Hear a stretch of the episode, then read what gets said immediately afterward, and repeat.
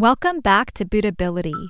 Instead of an interview today, we just have a quick announcement this week that we just released a really exciting new video on a Buddhist concept that is so important to understand on your Buddhability journey the oneness of life and environment. Hi and welcome. I'm Tiara with Buddhability, and we're here to explore some Buddhist concepts you may have been wondering about. So let's go. Here's why this concept is so important to understand.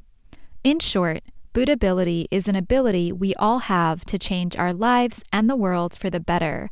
And as this show explores, while that looks different for everyone, chanting Nam Myoho Renge Kyo, the core practice of SGI Nichiren Buddhism, is the way to bring it out. However, it's really easy to be influenced by what's happening in your environment.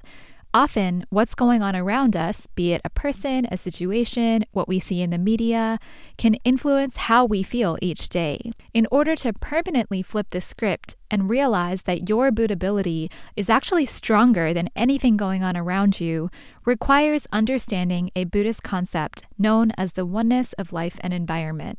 Our friend Tiara explains it so well in the video. Here's a clip. So, the origin of oneness stems from the Japanese word funi, which is defined as two but not two, which basically means though things may look distinct and separate, they are connected. So, you can check out the whole video at buddhability.org or click on the link in the show notes. We'll be back on Monday with a full episode. That's all for today, and we'll see you next week.